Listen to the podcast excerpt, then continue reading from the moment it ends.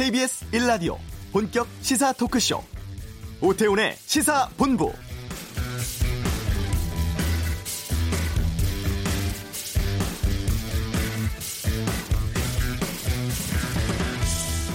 미국 대통령의 4년 임기 중에 2년 차에 치러지는 중간선거는 하원 의원 435명 전원과 상원 100명 중에 35명을 새로 뽑게 됩니다.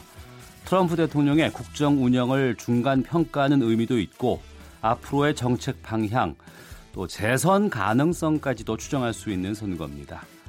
지금 북미 간 관계가 급박하게 돌아가기 때문에 우리로서도 이번 미 중간 선거 결과에 많은 관심이 있을 수밖에 없는데요. 한국 시각으로 어제 오후 7시에 버먼트주를 시작으로 진행됐고 오늘 오후 2시 알래스카를 끝으로 투표가 끝나게 됩니다. 지금쯤이면 대략적인 선거 판도가 나오는 시간입니다. 오태훈의 시사본부 잠시 후 미 중간선거 윤곽 전망해보고 투표 결과가 북미 간의 협상이라든가 한반도 정책에 미칠 영향에 대해서 자세히 짚어보는 시간 갖겠습니다. 2부 아는 경찰에서는 제주 여아 사망 사건, 또 아파트 경비원 폭행 사건 등에 대해 살펴보겠습니다. KBS 라디오 오태훈의 시사본부 지금 시작합니다.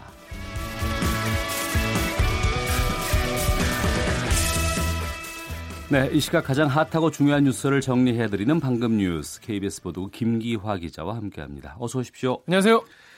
미세먼지 언제까지 이어질까요, 이게? 네, 요거에 앞서서 지금 상황부터 살짝 전해드리겠습니다. 네. 일단 지금 서쪽 지역의 고농도 미세먼지 계속되고 있는데 특히 충청, 호남 지방은 평소에 서너 배 수준이라고 하네요. 음. 이게 지금 매우 나쁜 수준인데 수도권, 충청, 호남 대부분 지역에 지금 초미세먼지 주의보가 발효되고 있습니다. 아, 이 주의보가 내려진 지역에서는요, 노약자, 또 심폐 질환이 있으신 분들은 바깥 활동을 삼가시고 어린이, 집, 유치원, 학교에서는 실외 수업을 멈춰야 할 정도입니다. 아, 환경과학원에 따르면요, 이번 미세먼지 지난 주말부터 쌓였던 국내 오염물질에다가 어제 밀려온 중국발 미세먼지가 더해져서 복합적인 원인이다라 설명했는데 오늘 밤까지는 계속 이어진다고 합니다. 어. 왜냐하면 대기가 계속 정체되어 있기 때문에 예. 특히 서쪽 지역에서는 미세먼지 나쁨 상태가 계속 밤까지 이어질 것 같습니다. 미세먼지 비상 저감 조치 발령됐고 차량 이부제도 지금 시행되고 있다면서요. 그렇습니다. 조금이라도 좀 이걸 낮춰보기 위한 조치인데요. 음. 어, 수도권 충남 일부 지역에 이 비상 저감 조치가 발효되는데 오늘 밤 9시까지 계속 어, 진행이 됩니다. 어, 수도권 7,400여 개의 공공기관들은 모두 차량 이부제 를 적용을 받고요. 특히 서울시는 저감 장치를 달지 않은 노후 경유차는 운행이 제한됩니다. 근데 이제 내일 되면은 전국에 이 강한 바람. 아 바람 분대요 내일. 그렇습니다. 그리고 음. 비도 오면서 네. 어, 대부분 해소될 것 같다라고 합니다. 네. 아, 미국 중간 선거 개표 시작된 지역도 있죠 지금. 그렇습니다. 이게 또 미국은 땅이 커가지고 음. 시차가 또 있지 않습니까? 네. 그래서 이제 주별로 순차적으로 종료가 되는데 조금 전 텍사스 등 이 중부 지역까지는 이 투표를 마쳤고요. 알래스카까지 이제 끝나는 시점은 우리 시간으로 오후 3시 정도는 돼야 된다고 합니다. 투표 마친 이 동부 지역에서는요 개표가 진행되면서 벌써 당선자가 나오기 시작했고요. 어, 현재 지금 상원에서는 공화당, 하원에서는 민주당이 지금 선전하고 있다고 하는데 선거 결과 전체의 윤곽은 한 2시쯤 되면은 드러날 것 같습니다. 현재 지금 상하원 모두 지금 공화당이 잡고 있는데 이 독주 체제가 유지가 될지 안 될지 이게 관전 포인트인데요. 네. 미 언론은 대체적으로 하원은 민주당이 다시 탈환하고 상원에서는 공화당이 가까스로 겨우겨우 다수당 지위를 유지하지 않겠냐 네. 보고 있습니다. 이 선거 결과가 트럼프 대통령의 국정 운영에 큰 영향을 주잖아요. 네, 그렇기 때문에 이번 결과가 어느 때보다 우리의 좀 우리나라의 또 어, 남북 관계에도 좀 영향을 끼치지 않겠냐 이런 분석이 나오는데 만약에 공화당이 상하원 둘 다 다수당 지위가 유지가 되면 어, 트럼프 대통령의 이민자 정책, 경제, 외교 정책 등에서 어, 더욱 이제 트럼프 맘대로 하게 될 것 같습니다. 반면 이 민주당이 상하원을 만약에 다 가져가거나 네. 하원만이라도 민주당이 다시 가져가면 앞으로 뭐 법률 심사, 공청회 이런 걸로 트럼프 행정부를 계속 견제를 하지 않겠습니까? 예, 그래서 이 트럼프가 하고 싶은 대로 못하게 될 것 같은데 이렇게 의회 권력이 지금 이번 선거를 통해서 좀 변화가 생긴다고 해도 이 북한과 진행해온 비핵화 관계 개선 협상은 어느 정도 시간은 조금 늘어지거나 좀더 어, 검증을 좀 오래 받긴 하겠지만은 네. 아, 큰 차질 없이 진행되지 않겠냐 이런 음. 전망이 음. 나오고 있습니다. 네.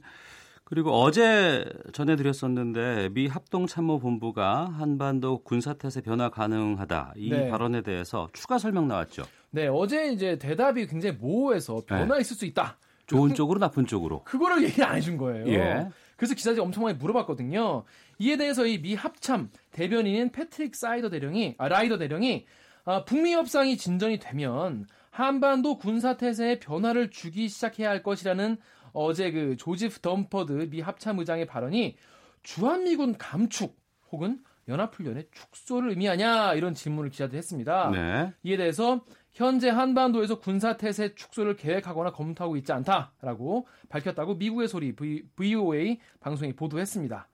이어서 이 덤퍼드 의장은요 단순히 지금 어, 북한과 진행 중인 외교 협상에 관해서 국방부가 미 국무부를 지원한다 이런 얘기를 하고 싶었던 것이다라고 덧붙였습니다. 어, 덤퍼드 의장의 요지는 미래를 우리가 예측할 수 없지만 협상이 진전이 되면 마이크 폼페이오 국무장관의 노력을 국방부가 추가적으로 지원할 수 있도록 조정할 준비가 돼 있다라는 의미였다라고 설명했습니다. 네. 지금 남북이 보건, 의료 협력을 위한 회담 열고 있죠. 그렇습니다. 오늘 오전부터 하고 있는데요. 개성에 있는 공동연락사무소에서 하고 있습니다.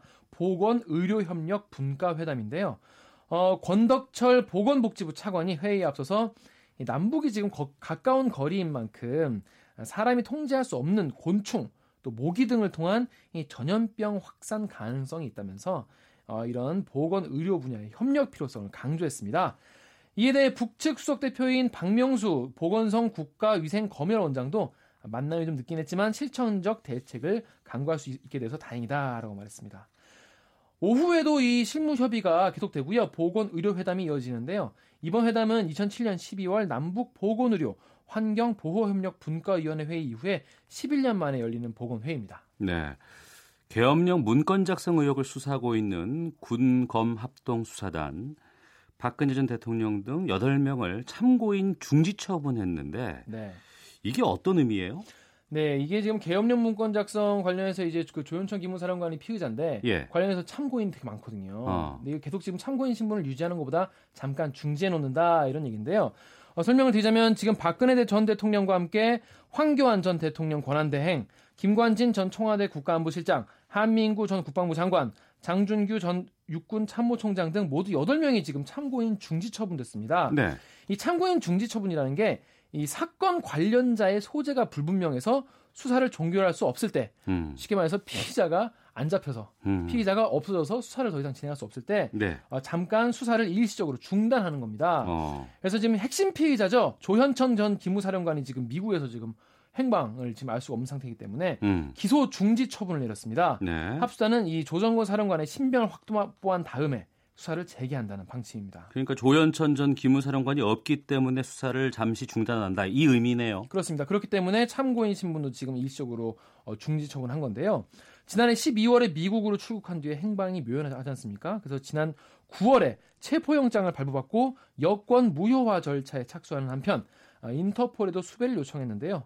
어, 이와 관련해서 노만석 합수단장이 어떤 의도를 갖고 누구 지시를 받아서 문건을 작성했는지 결국 조현천 사령관의 이야기를 들어봐야 수사를 음. 할수 있다라고 설명을 했습니다. 네. 마지막 어, 뉴스입니다. BMW 차량의 화재 원인 애초 문제로 지목한 것과 다른 부분이 있다는 조사 결과가 나왔어요. 그렇습니다. 조사를 하면 할수록 계속 다른 결과가 나와서 정말 혼란스러운데요. BMW 측은 그동안 EGR 바이패스 밸브 열림, 쉽게 해서 EGR에 있는 그, 그 가스가 나오는 거를 바이패스 딴 쪽으로 돌리는 그런 밸브가 자꾸 열려가지고 이게 불이 난 거다 이렇게 얘기를 해왔어요. 네. 근데 한국 어, 교통안전공단에 따르면 민관 합동 조사단의 조사 결과를 보면은 이거는 전혀 화재와 연관이 없다라는 음. 얘기가 나왔습니다. 어, 여기에는 BMW의 애초 결론에는 어, 원인은 나와 있지 않던 EGR 밸브 자체가 관련이 있었다 화재와 예, 그렇게 밝혔는데요. 그래서 조사단이 BMW 측이 그동안 EGR 모듈, 그러니까 부품 같은 걸 교체해주는 방식으로 리콜 조치를 해왔는데 이게 과연 적절한지에 대해서도 의문이다라고 밝혔습니다. 이걸 또 검증하기로 했고요. 네. 다음 달 중으로 명확한 화재 원인 규명하고요. 그동안 구멍이 났던 것으로 확인됐던 흡기 다기관 리콜 등 추가 조치를 해달라고 국토부에 건의할 계획입니다. 네, 김기화 기자였습니다. 수고했습니다. 고맙습니다. 자, 이 시각 교통 상황 살펴보겠습니다. 교통정보센터의 이송희 리포터입니다. 이 시각 교통정보입니다. 작업이 계속 이어지면서 고속도로는 점심시간 들어서도 정체가 쉽게 풀리지 않고 있습니다. 먼저 경부고속도로 서울 쪽 활천에서 경주 휴게소 사이 1차로에서는 작업 때문에 2km 구간으로 정체가 되고 반대 부산 쪽으로는 경주 터널 일대 1차로에서도 작업을 하고 있어서 2km 구간으로 밀립니다.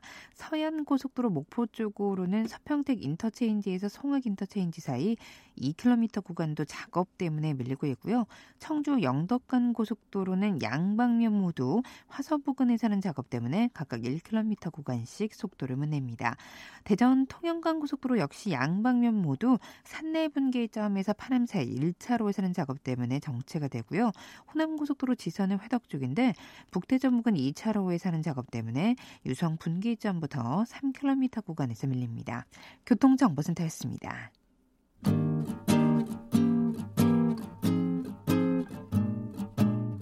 KBS 1라디오 오태훈의 시사본부 여러분의 참여로 더욱 풍성해집니다. 방송에 참여하고 싶으신 분은 문자 9730번으로 의견 보내주세요. 애플리케이션 콩과 마이케이는 무료입니다. 많은 참여 부탁드려요. 네, 지금 미국은 중간 선거 진행 중에 있습니다. 이번 선거 결과에 따라서 트럼프 행정부의 각종 정책 탄력을 받을지 제동이 걸릴지 판가름 나게 되겠죠. 경남대 최형도 초빙 교수와 함께 중간 선거 결과 아직 다 나온 게 아니기 때문에 좀 예측을 좀 해보도록 하겠습니다. 어서 오십시오. 예, 안녕하십니까? 예. 상당히 힘든 시간에 나오셨어요, 이게. 네, 네, 이게 가장 애매한 시간입니다. 아직까지 미국의 어, 선거가 끝나지 않았습니다. 예, 예. 캘리포니아, 예. 하와이 쪽에 서부 지역은 태평양 지역은 끝나지 않았기 때문에 음. 그러나 이제 미국 선거를 대략 윤곽 지어 볼 수 있는 것은 예. 어, 미국도 우리 정치와 비슷하게 아주 고정적인 지역이 있습니다. 뭐 네. 공화당, 그래서 blue state 혹은 음. red state 이렇게 고정적인 지역이 있는데 지금 선거도 대략 그 예측 기간마다 좀 다릅니다만 민주당이 한 204원의 경우입니다. 하원이 예, 예, 중요하기 하원. 때문에. 예. 민주당이 한 210곳 정도, 어. 공화당이 한 195곳 정도. 예. 이게 나머지 30곳 정도가 이제 경합 지역인데 어. 이 경합 지역이 어떻게 나오느냐. 그래서 이 마지막 표심을 봐야 되기 때문에 그리고 지금 동부 지역에서는 이제 일부 개표가 시작됐습니다. 예. 시작됐는데 투표가 다 끝나는 태평양 지역까지 투표가 다 끝나는 오후 1시쯤 우리나라 시간으로 오후 네. 1시쯤 돼야지만이 이제 전체 출구 조사가 나올 테고 예. 그래서 윤곽이 드러나겠습니다. 지금 뭐 지금까지 예측은 네. 역시 하원은 어, 민주당이 다수당 음. 어, 435석 중에서 218석을 차지하면 되니까요. 네. 그러면 지금 있는 데서 한 20몇 석만 더 얻으면 됩니다. 그런데 음. 이 대부분의 지금 경합 지역들이 이게 네. 공화당의 현역입니다. 아 현역이 예, 공화당이군요. 예, 공화당 현역들을 몇 사람만 제끼면은 음. 뒤집을 수 있기 때문에 그래서 어, 민주당이 상당히 유리한 것 아닌가지 보고 있고 네. 어, 막판 변수는 모르죠. 막판까지 경합 지역에서 어떻게 될지 알 수가 없기 때문에 그러나 아. 역사적으로 보더라도요. 예. 그 대통령 임기 중에 첫 대통령 대통령의 첫 임기 중에 있었던 중간 선거에서 대개는 여당이 졌습니다. 예. 아주 예외적으로 대공황이었거나 음. 9.11 때였거나 아니면 아주 경제가 좋았을 때 음. 그세 경우만 빼고 모든 예. 선거에서 대통령이 집권한 여당이 졌기 때문에 역사적 음. 경험으로나 지금 추세를 보더라도 민주당이 막 하원은 일당을 차지하고 다수당이 되고 상원은 역시 지금 어 반대로 공화당이 여전히 우세합니다. 그리고 네. 현재 상원에서 선거 치를 상원은 이제 6년마다 6년 임기이기 때문에 2년마다 3분의 1씩 선거가 치러집니다. 그러니까 이번에는 100석 중에 35석만 예, 35석 예, 치러지는데 어, 이 중에 상당 부분이 현역이 민주당입니다. 아 그래요? 그래서 민주당이 다 차지해 와야 되는데 네. 그 벅차거든요. 어. 예, 그래서 그 중에 어, 공화당만 몇 군데만 음, 다시 차, 저, 어, 저 표를 넓혀도 음. 석을 넓혀도 지금 현재 두석 우세한 네. 예, 다수당이지 않습니까? 그 다수당의 지위를 무난히 유지, 유지하지 않겠나 이렇게 보고 있습니다. 그러니까 정리를 해보면 지금 현재는 공화당이 상하원 모두 지금 다수당으로 유지를 하고는 있지만 어, 민주당이 이제 보, 보통 선거에서 그첫 번째 선거 같은 경우에는 야당 쪽이 좀 우세하기 때문에 하원은 그렇습니다. 민주당이 가져가는 것이 뭐 저 그냥 그렇게 예상이 되는 측면이 있는 것이고 지금 그렇습니다. 네. 그런데 지금으로 본다면 큰 이변은 지금 없어 보이는 거죠 현재까지는 현재까지 그렇게 진행되고 있습니다. 있는데 어. 예 그런데 이제 요즘 선거가 되게 박빙 선거가 많습니다. 그래요. 예, 예 박빙 선거가 많기 때문에 그 박빙의 마지막 그게 어떻게 될지 그리고 어. 당초에 한 1, 2주 전만 하더라도요. 그리고 예. 한 2, 3주 전만 하더라도 음. 어, 공화당이 이렇게 따라 붙을지 상상을 못했습니다. 네. 근데 상당히 공화당이 지금 따라 붙었기 때문에 음. 어, 더구나 지금 아직 개표 투표가 다 안 끝났고 예. 또 개표가 곧 시작될 거기 때문에 어, 그 미국 표현대로 too close to call 너무 지금 뭘 예측하기에는 지금 임박해서 조심스럽습니다. 우선 지금 나온 것부터 보겠습니다. 우리의 사전 투표 합격인 이 조기 투표율이 역대 최고였다면서요. 네, 그렇습니다. 이건 뭐 저 그래서 거의 중간 선거 투표율은 뭐 대통령 투표율보다 훨씬 낮습니다. 음. 낮는데 지금 이건 거의 대통령 투표율에 육박하지 않느냐라는 뭐 어, 스푸른 관측이 나올 정도로 굉장히 열기가 높았는데 네. 어, 미국 선거에 이 이렇게 많은 사람들 끌고 나온 동의는 역시 트럼프라고 합니다. 아, 트럼프가 네. 좋아서 트럼프가 싫어서. 싫어서. 네, 트럼프가 어, 10명 중에 6명이 트럼프 예. 때문에 선거한다고 했습니다. 아, 그래요? 네네. 어. 그 AP 여론조사인데요. 예, 예. 어, 그 중에 이제 한 50% 정도는 어. 트럼프가 안 된다. 트럼프가 되면 안 트럼프를 반대하기 위해서 투표하겠다는 거고. 예. 어, 또한 25% 정도는 어. 어, 트럼프를 지원하기 위해서 반대한 어, 지원하기 위해서 투표한다. 예. 그래서 트럼프가 트럼프는 아시겠지만 대통령이기 때문에 이번에 투표 용지 이름이 없습니다. 그런데 예. 투표 용지 이름 없는 트럼프가 지금 이 선거에 큰 변수가 되고 있습니다. 어, 그러니까 지지자의 결집이 중요할 것 같은데 네. 재밌는 것은 트럼프 대통령 당선 때 보면은 막판 세머리가 네. 커서 네. 트럼프가 역전해서 된 거 아니겠어요? 네, 네. 근데 이번에도 공화당 쪽의 결집이 좀 꽤 보인다면서요? 꽤 결집이 되었습니다. 그래서 상당히 그 마지막에는 처음에는 뭐 거의 민주당이 압승하고 음. 특히 하원의 경우는 민주당은 뭐 상당히 그 표 차도 의석 차도 크게 이기지 않겠나 이렇게 예측했는데 네. 어 지금 마지막에 그 특히 이제 중미 남미에서 이렇게 불법 이민자들 캐러반 행렬이 막 올라오고 있지 않습니까? 온두라스에서 예, 시작해서 예, 예. 난민들이 오고 있죠 미국 예, 쪽으로. 백인 중산층들 백인 중산층이 옛날만큼 그렇게 상황이 안 좋습니다. 다 아. 어, 실업 실업 상태도 많고 예. 여러 가지 어려운데 이런 불법 이민에 대한 불안이 크고 음. 또왜 이런 이민자들을 지원하기 위해서 우리가 많은 세금을 내야 되느냐에 대한 이런 불만들이 많습니다. 그런 네. 사람들이 이제 그 좀 강력하게 결집하는 양상이 이제 보이는 것 같고요. 음. 그래서 이번에는 어 어느 경우든 트럼프 하는 말부터 모든 자질이 싫다, 외교 정책 싫다 이렇게 하는 사람들이 이제 반 트럼프 민주당 예, 예. 성향이고 예. 어, 또 그러나 이제 지금 이 불법 이민 때문에 음. 트럼프가 하고 있는 정책 특히 중국과의 이 강력한 이 통상 그 정책 뭐 이런 것들이 미국으로 꼭 필요한 정책이다 보는 또 공화당 지지자들이 또 결집하고 있기 때문에 음. 어, 그 결집세가 어떤 어느 쪽으로 더 강한지. 근데 또 미국 선거는 보면은 어, 이게 뭐 그 대통령 선거는 이제 선거인단 선거이기 때문에 사실은 전체가 몇 명이냐 관계 없지 않습니까? 그렇죠. 예, 예. 이번의 경우에도 미국 전체의 분위기는 그렇다 하더라도 또 미국 선거를 결정짓는 맥 결정적인 주들이 있습니다. 예, 예. 스윙 스테이츠라 그러는데요. 그네처럼 음. 오고 간다 그래서 예. 그런 주들의 표심이 어디로 모였느냐가 또 중요해서 음. 네. 마지막까지 지켜봐야 될 것 같습니다. 네. 그 미국 선거 하다 보면 항상 좀 이렇게 가십거리로 나오는 게 이제 우리나라 한인 후보들의 네. 선전 여부라든가 이런 것들 많이 좀 얘기를 했었거든요. 이번에 20년 만에 하원 의원에 도전하는 한인 후보가 있는 것으로 알고 있는데 네. 의회 입성 가능성은 지금 어떻게 나오고 있어요? 지금 여론조사를 보면 상당히 어, 가능성이 높습니다. 어. 반반 정도 되는 것 같은데요. 예.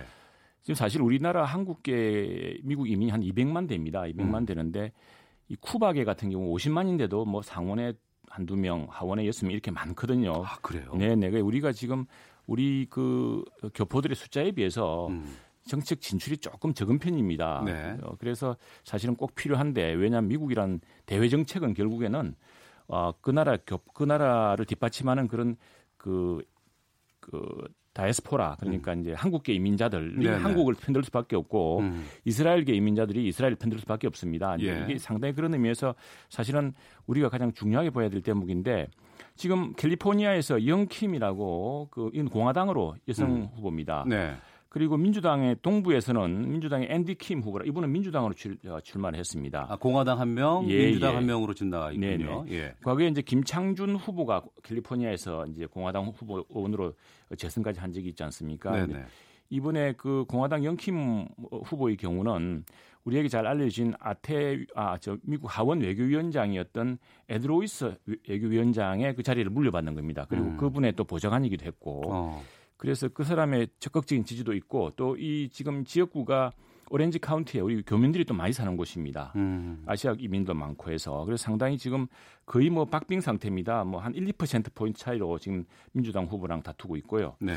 어, 앤디 김 후보는 지금 저 어, 동부에서 하고 있는데 지금 여론조사를 보면은 조금 앞서고 있는다는 저 여론조사도 있습니다. 음. 미국 대통령 선거라든가 미국 각종 선거에 아주 그 승률 예측이 높았던 538라는 사이트가 있는데 이 앤디 김 후보 예상 지지율이 49.1%. 음.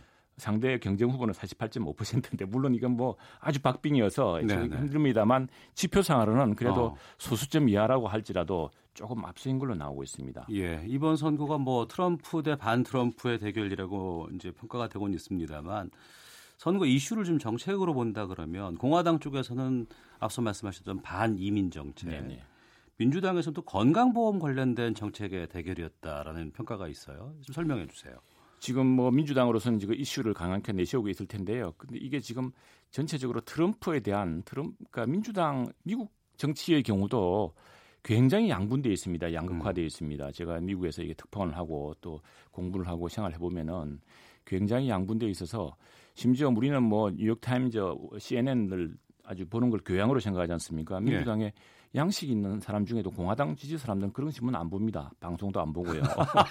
그래요? 예, 완전히 다른데 예. 예. 그 민주당 입장에서 볼 때는 트럼프라는 사람이 대통령 된 걸 용납할 수가 없습니다. 예. 심지어 최근에 어떤 미국 어, 교수 한 분이 오셔서 하는 이야기가 어. 세상에서 트럼프가 어느 이렇게 인정받는 나라는 어. 대한민국하고 이스라엘밖에 없답니다. 예. 미국에서도 그렇고 다른 나라에서 그렇고 트럼프 어. 특이한 현상인데 이 건강보험 문제뿐 아니라 트럼프의 모든 정책, 어. 모든 정책에 대한 반감이 예. 특히 민주당 지지층으로부터 아주 그 강범하고요. 어. 어 이제 공화당에서는 트럼프가 대통령이 됐던 이유도 사실 트럼프 대통령은 그 대통령 2002년 전에 미국 대통령 선거 당일날 보면은 우리 시간으로 아침 시간까지도 음.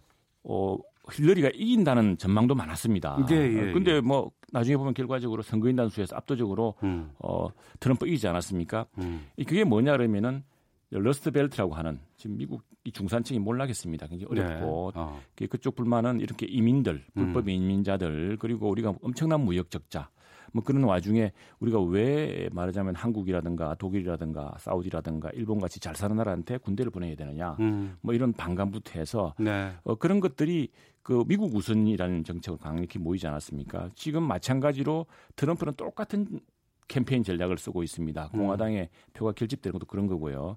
그래서 일부러 이제 중국하고도 강력하게 통상 그 전쟁을 벌여나가고 있는 것이고 네. 말하자면 미국의 미국이 우리 기술을 훔쳐가고 우리 어, 저작권을 훔쳐가고 또 우리한테 헐값으로 팔아먹고 해서 엄청나게 돈을 뺏어갔다. 우리 일자리를 뺏어갔다라는 것이 지금 이게 가장 중요한 것이고 그래서 이제 어 통상 분쟁 이 미중 간의 통상 갈등을 중간선거의 중요한 이슈로 이제 삼아왔던 것입니다. 예. 솔직히 저도 지금 제가 이 중, 미국 중간선거에 관심 왜 있겠어요? 다른 게 아니고 이게 예, 지금 그 북미 간의 여러 가지 관계도 있고 신뢰 프로세서라든가 이런 부분들이 자칫 트럼프의 정치적 지지 기반이 무너진다거나 뭐 이래 가지고 이게 영향을 줄까 봐 네. 걱정이 되는 부분들이 있는데 이 점에 대해서 이번 중간 선거 최 교수께서는 어떻게 예측을 하실지 향후 대북 정책의 방향이라든가 속도에 봤을 때 트럼프 큰 이변은 없지 않을까 싶기도 아, 하고. 근데 이제 이게 우리나라하고 미국이 좀 다른 것이 네.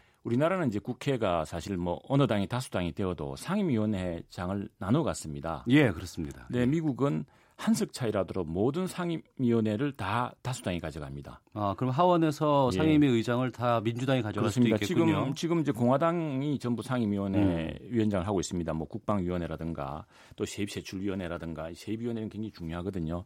그다음에 이제 그 외교위원회라든가 이걸 다 민주당이 공화당이 하고 있었는데 이게 그 민주당을 가게 되면 상당히 더 깐깐해집니다. 그래서 우리 정부도 의회에서. 예, 우리 정부도 그렇고 어 많은 전문가들이 음. 북한이 이 중간 선거 이전에 그 비핵화의 속도를 좀 높여야지만이 그 이제 어 관성을 얻어서 음. 민주당의 관문도 통과할 수 있다 이렇게 봤는데 지금 이렇게 지지부진한 상황에서 민주당이 다른 조건들을 많이 걸고 나올 수가 있습니다. 인권 이슈라든가 예. 그다음에 비핵화 이게 검증 이슈 있지 않습니까? 음. 지금 뭐 어, 우리가 북한에 지금 핵무기 몇 개인지 미사일이 몇 개인지 이걸 다 일일이 보고 나서 차례차례 하나씩 주고받게 해야 된다. 이제 이게 이런 아주 까다로운 조건이 더 강화될 수가 있고 또 예. 하원은 예산을 다 지고 있습니다. 아 예산. 예. 어떤 경우에는 그냥 연방 정부 문을 닫을 수도 있습니다. 그렇기 음. 때문에 이 하원이 아주 깐깐하게 대북 정책에 어, 그렇다고 나올 텐데 그러나 이제 역시 뭐 어, 미국의 대외 정책이 우리랑은 달리 좀 초당파적입니다. 특히나 이제 이게 뭐 미국의 이해관계도 걸리고 해서 예. 네. 음, 알겠습니다. 자, 미 중간 선거 전망해 봤습니다. 경남대 최영두 초빙 교수와 함께 말씀 나눴습니다.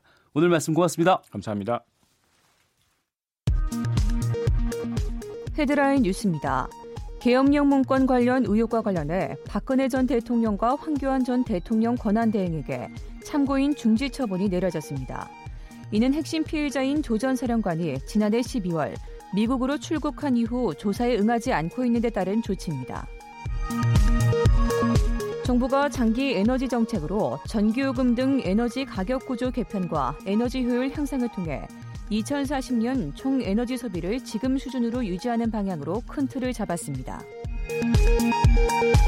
정부의 유류세이나 첫날인 어제 서울을 비롯한 대도시에서는 기름 가격이 비교적 큰 폭으로 내렸지만 지방은 상대적으로 하락폭이 크지 않았던 것으로 나타났습니다. 지금까지 헤드라인 뉴스 정한다였습니다.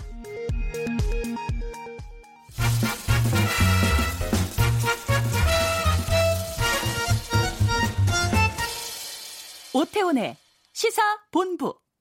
네, 한 주간의 한반도 정세 분석해보는 이번 주 한반도는 김영석 통일부 차관과 함께 말씀 나눠보겠습니다. 어서 오십시오. 네, 안녕하십니까. 예. 자, 트럼프 대통령에 대한 중간 평가 성격 띠는 미 중간 선거 이것도 상당히 좀큰 네. 영향을 줄 것 같은데 말씀 좀 네. 나눠보겠습니다. 예. 그 민주당이 하원 탈환하고 공화당이 상원 수성할 것이라는 관측인데요. 어떻게 네. 보시는지요? 먼저 말씀해 주시죠. 이게 지금 이제 조만간 이제 그 우리 시간은 이제 1시 이후면 이제 대략적인 윤곽도 나온다고 하지 않겠습니까? 예, 예. 그리고 전반적인 미국에서 출구 조사라든지 이런 게 보면 조금 전에 사회자께서 말씀하신 대로 이제 하원은 이제 민주당이 다수가 되고 공화는 이제 상원이 다수가 되는 이제 그런 쪽으로 예측하고 있고 아마도 그럴 것으로 이제 저도 이제 생각을 하고 있습니다. 예. 당장 선거 이후에 이제 8일에 북미 고위급 회담 예정돼 있잖아요. 네, 네. 어. 네. 우리 입장에서 좀 우호적인 결과는 뭐 전망하시는 게 있으세요?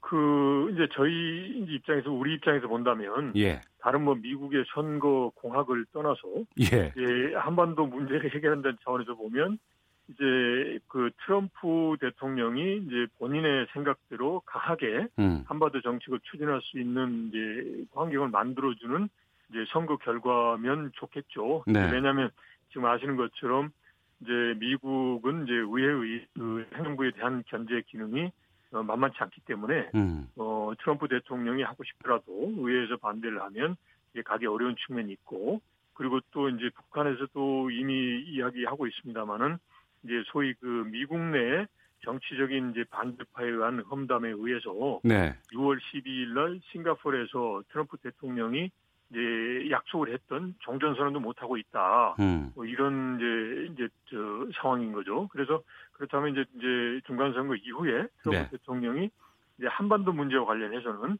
이제 본인이 생각한 대로 한반도에 있어서의 그 평화 정책과 비핵화 그다음에 북한에게 밝은 미래를 주는 그런 방향의 정책을 힘있게 이제 추진할 수 있는 그런 여건이 됐으면 좋겠다라고 네. 생각하고 아마도 우리 정부도 그런 이제 기대를 갖고 있지 않을까 생각합니다. 음, 지금까지 상황으로 보면은 크게 뭐 이변이 있거나 아니면은 어, 예상을 벗어나는 수치는 나오지는 않을 것 같은 상황이기 때문에 네, 어, 네.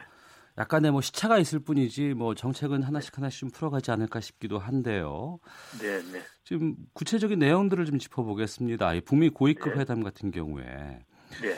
그 폼페이오 장관의 지난달 초 4차 방북 이후에 이제 뚜렷한 진전 없이 답보 상태였었는데 네, 예. 이번 그 고위급 회담은 좀 새로운 돌파구로 만들 수 있는 계기로 보십니까?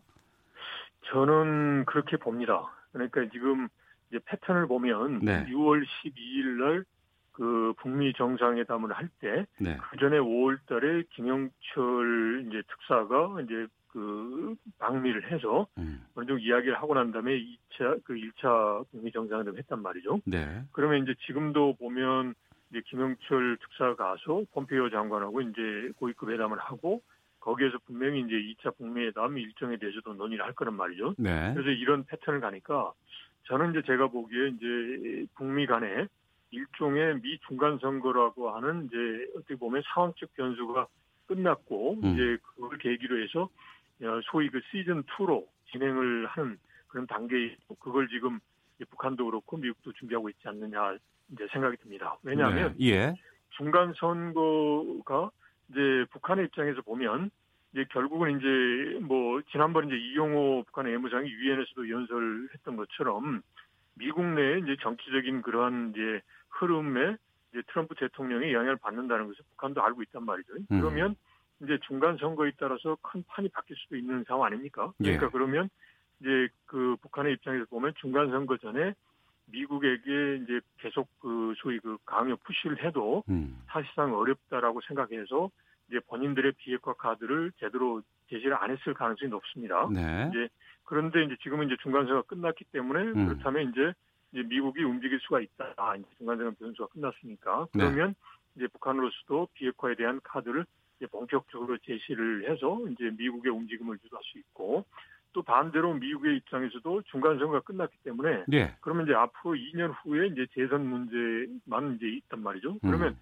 그 안에 이제 본인들이 생각하는 한반도 문제에 관련된 특히 이제 북한 핵 문제와 관련된 그런 이제 그 협상 딜을 이제는 이제 새롭게 또 할 수 있는 거죠. 그래서 제가 보기에는 이제 시즌 2로 보고 네. 이제 아마도 이제 지난번 그리고 이제 비판했던 것처럼 뭐 북한의 비핵화 의지가 뭐 전혀 없다. 음. 그리고 또 이제 선 비핵화 그다음에 후 제재 완화처럼 북한이 이제 결코 받아들일 수 없는 이런 걸 가지고 이제 시즌 2를 하지는 않을 것 같고요. 네. 그러면 여기에서 어느 정도 이제 중간선에서 북한도 비핵화에 대한 구체적 조치가 나오고 이제 미국도 정전이나 제재 부분에서 뭔가 변화가 있는 음. 그런 딜이 이제 이루어질 가능성이 높다라고 생각합니다. 예, 선거용이 아니지 본격적인 비핵화 협상의 그렇죠. 장이 마련되는 것인데. 그렇죠. 그럼 이번 회담에서 주로 어떤 의제들 다뤄야 돼요?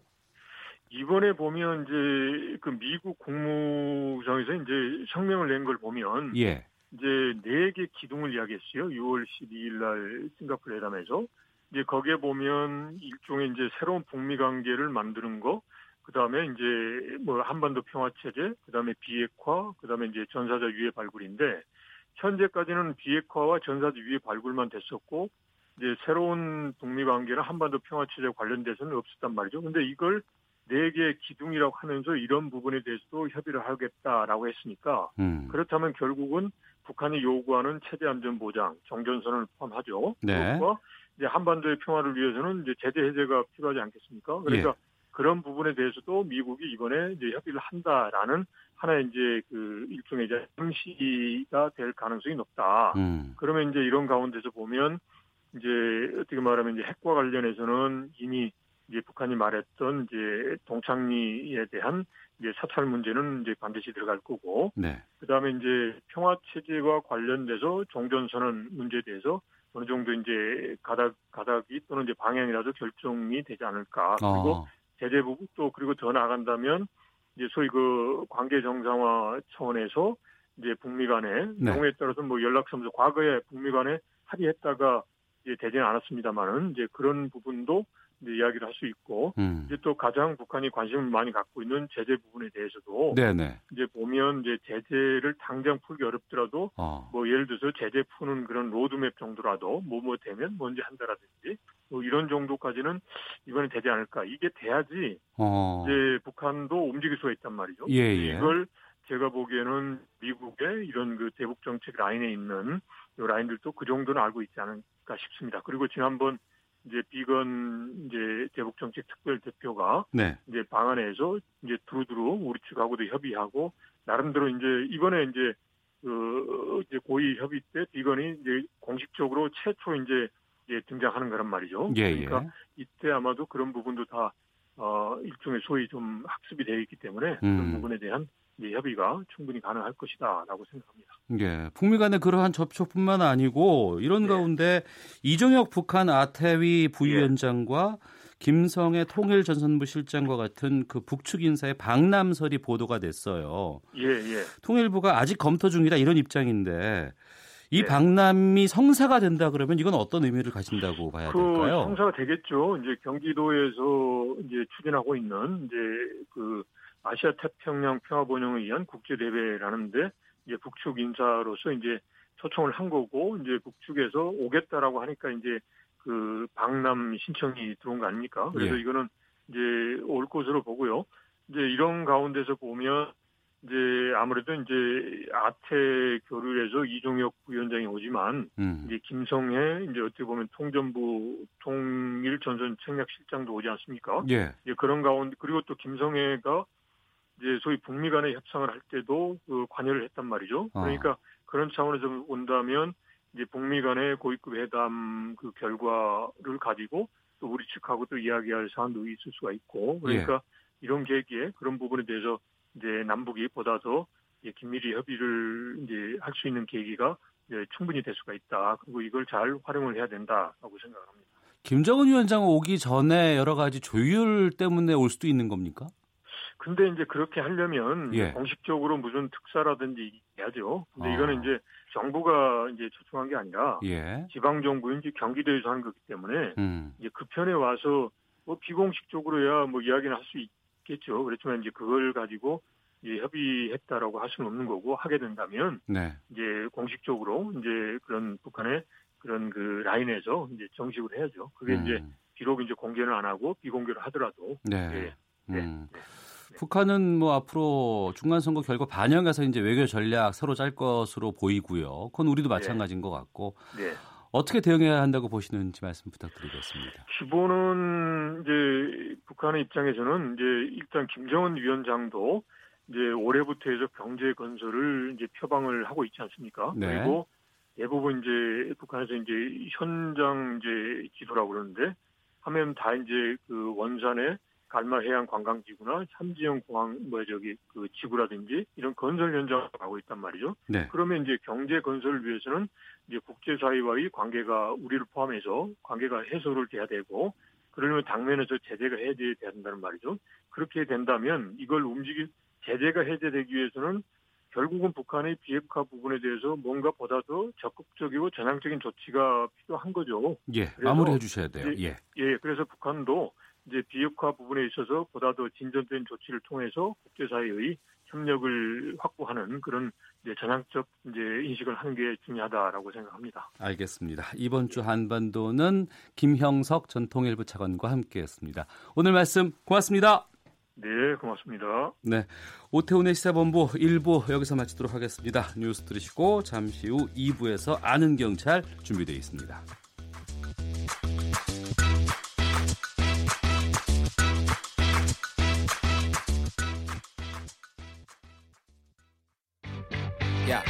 왜? 점심시간에 뭐하냐? 자야지. 야, 그러지 말고 이거 한번 들어봐. 아 뭔데?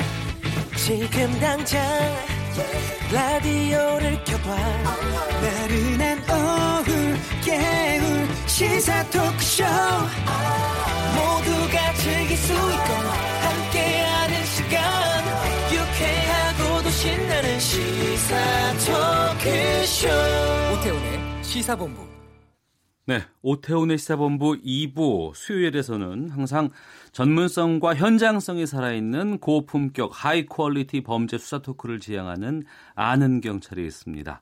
한국범죄학연구소 김복준 연구위원, 전 서울경찰청 범죄심리분석관이신 배상훈 프로파일러와 함께합니다. 두 분 어서 오십시오. 네, 안녕하세요. 예. 아, 이게 참 지난 4일이었습니다. 제주 해안가 갯바위에서 여자아이의 시신이 발견이 됐습니다. 확인 끝에 아이의 신원은 밝혀졌고 함께 제주로 온 아이의 엄마는 아직까지 행방이 묘연한 상황이죠. 어떤 사건인지부터 좀 정리를 해주시죠. 음, 예. 예, 이 사건은 이제 그 10월 31일 날 아, 서울에서 그러니까 김포공항에서 제주 가는 그 비행기를 탄 게 이 부녀가 아니 그 모녀가 네. 저녁 8시 한 반경인 것 같고요. 음. 제주도에 입도한 거는 31일 날 밤 9시 한 반 조금 넘은 것 같습니다. 네. 거기서 내려가지고 어, 택시를 타고 5천 원, 현금 5천 원을 지불했다고 하니까 가까운 거리 같습니다. 네. 그 모텔촌까지 이제 내린 게 나왔었어요. 음.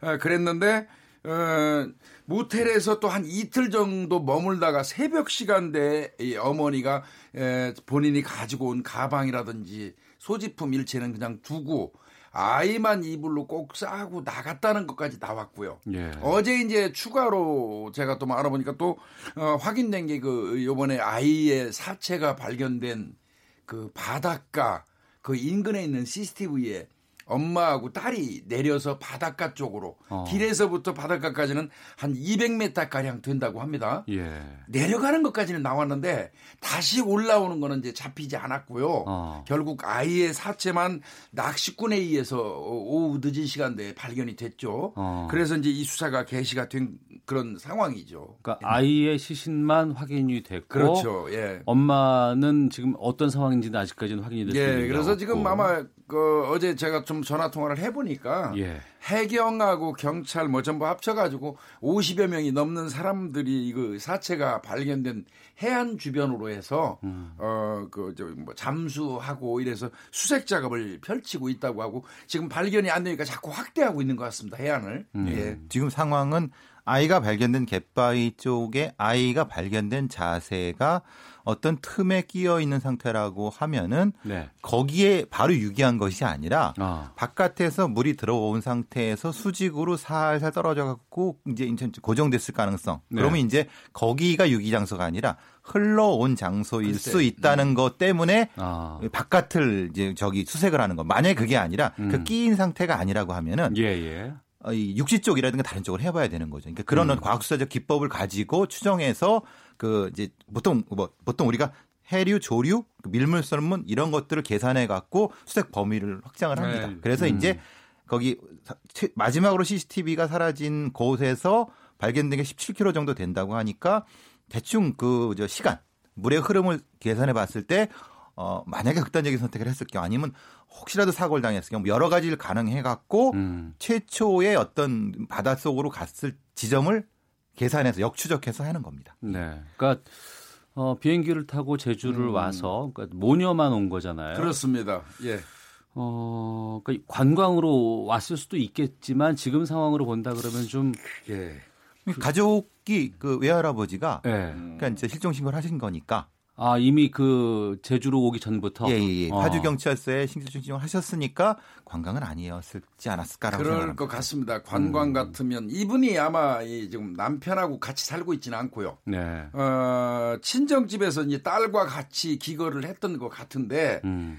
예, 당일날 아이가 뭐 어린이집 끝난 시간이 오후 3시경인데 네. 엄마 되는 사람이 아이만 바로 데리고 왔다가 어디서 뭐 다른 일을 봤는지 모르겠습니다만은 어, 집에다가 부모님한테 통보 없이 밤 8시 반경 그 김포 에서 이 제주발 비행기를 탔거든요. 거의 막 비행기입니다. 예, 마지막 비행기. 예. 예, 그렇다고 하면은 어 얘기를 안 하고 나온 거고요. 예. 또 일반적으로 애엄마가 성인이 뭐 잠깐 어디를 가면 하루 이틀 기다리는 게 일반적이잖아요. 근데 이 아버지 되시는 분은 뭔가 징후가 있었던 것 같아요. 어. 그렇지 않으면 11월 1일 날 바로 그냥 그 이렇게 파주 경찰서에 가서 어 실종 신고를 했거든요. 음. 물론 이제 휴대폰이 그 계속 전화해 보니까 어머니 휴대폰이 꺼져 있었다고 합니다. 네. 네 그래서 한 것 같은데 그런 부분으로 봐서는 누구한테 이야기하지 않고 온 건 분명합니다. 음. 네. 그 드러난 행적 가운데서 좀 우리가 확인되거나 아니면 이 부분을 좀 잘 봐야 된다는 건 어떤 게 있을까요? 음, 기본적으로 이제 그분이 그 어머니가 여러 가지 그 앞에 말하자면 김포공항을 떠나기 전에 누구랑 연락을 했는가 음. 그걸 확인을 먼저 해야 되는 부분이고요. 예. 사실 입도한 제주도 입도한 다음에는 지금 대, 략적으로는 다 나왔습니다. 나왔어요. 근데 그 앞에서 무슨 심경의 변화가 있었는지 그러니까 음. 말하자면 나 진짜 놀러 간다. 그러니까 뭐 좀 기분이 좋다 그래서 친구랑 얘기하고 그랬으면 이 진짜 막 관광인 쪽일 수 있는 거고 이제 하필 또 비행기가 그밖에 없기 때문에 그럴 수도 있는 거니까요. 근데 네. 그래서 있는데 그거는 그걸 확인해 봐야지 음. 이 목적이 뭔지를 알 수 있는 부분인 거죠. 그리고 뉴스를 보니까 그 제주에서 음. 머물던 숙소 있지 않습니까? 네, 예, 예. 그 모텔이라고 하셨는데 여기서 번개탄 피운 흔적이 네, 발견됐다고요? 어, 신용카드 사용 내역을 살펴봤더니 본인이 머물렀던 모텔 주변에 있는 마트에서 예. 어, 번개탄 구입했고요. 라이터, 어, 음. 어, 토치램프, 토치램프라고. 이건 명백히 제가 볼 때는 예, 번개탄에 불 붙이기 위해서 토치램프라든지 가스라든지 라이터를 같이 세트로 구입한 것 같고요. 실제로 이번 사건이 발발하고 난 다음에 이제 그 이 사람들이 머물렀던 그 이 방에 가보니까 네.